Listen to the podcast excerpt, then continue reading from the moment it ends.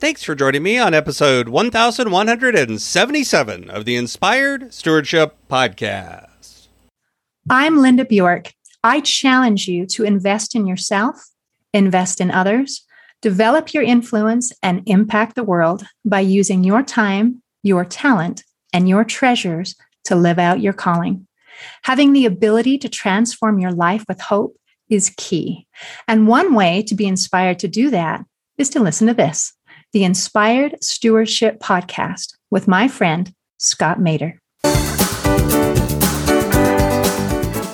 I think when we think about calling and we think about purpose and we think about the direction that God has asked for us to do, out of that calling comes the need for some sort of action, for something doing something. It's our relationships with things that are so key rather than just. Welcome and thank you for joining us on the Inspired Stewardship Podcast. If you truly desire to become the person who God wants you to be, then you must learn to use your time, your talent, and your treasures for your true calling.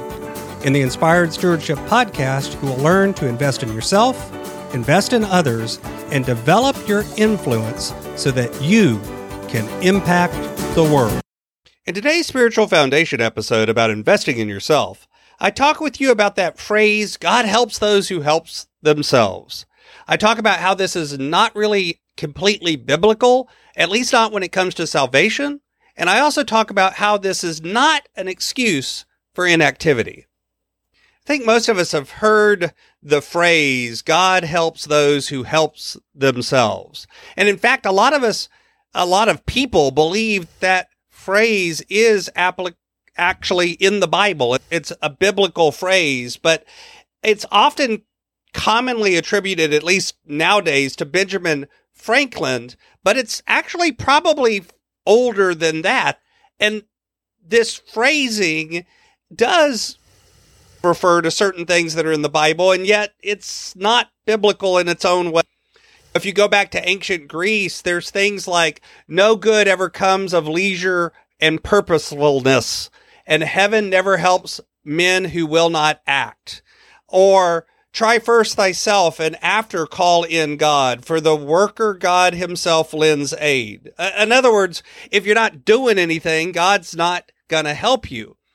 And in the Old Testament, there's things like from Deuteronomy, the Lord will send a blessing on your barns and on everything you put your hand to.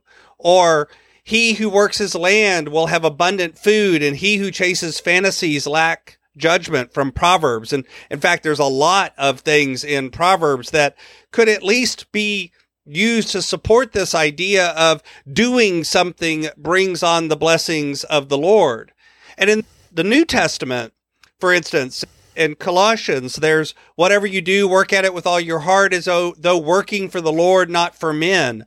Or from Matthew, God blesses those who realize their need for him and who mourn will be comforted. Uh, or Timothy, if anyone does not provide for his relatives and especially for his immediate family, he has denied the faith and is worse than an unbeliever. So there's definitely this idea that shows up even in the Quran and other idioms like Chinese and other different historical periods and other religious books, there's these ideas of, yes, you should do something if you're going to actually depend on God. But there's actually two different frames to look at this from. When it comes to salvation, when it comes to being saved, it's not through our works that we're saved. Instead, it's through God's grace. It's not something that we earn or that we do. It's not because of who we are or what we do, but because of who God is and what God does.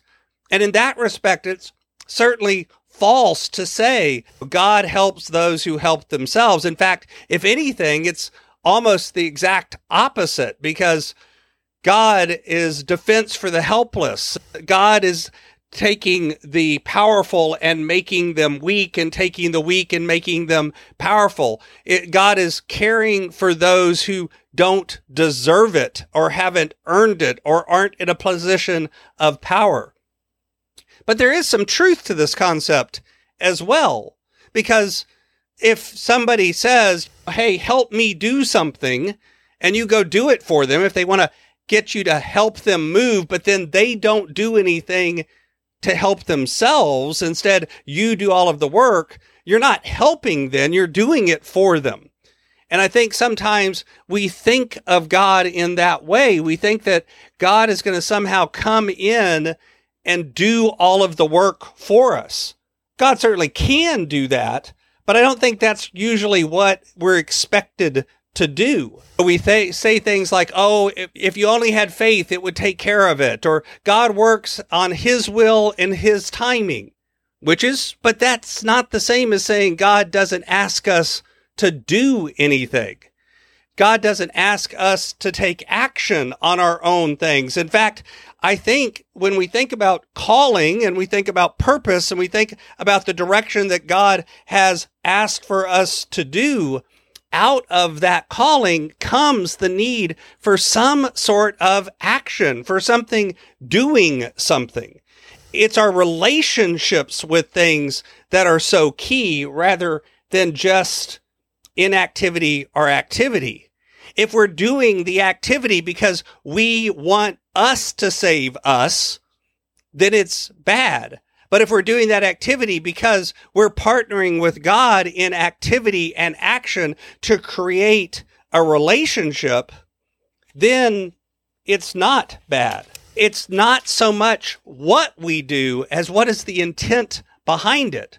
Are we looking to God first for the salvation?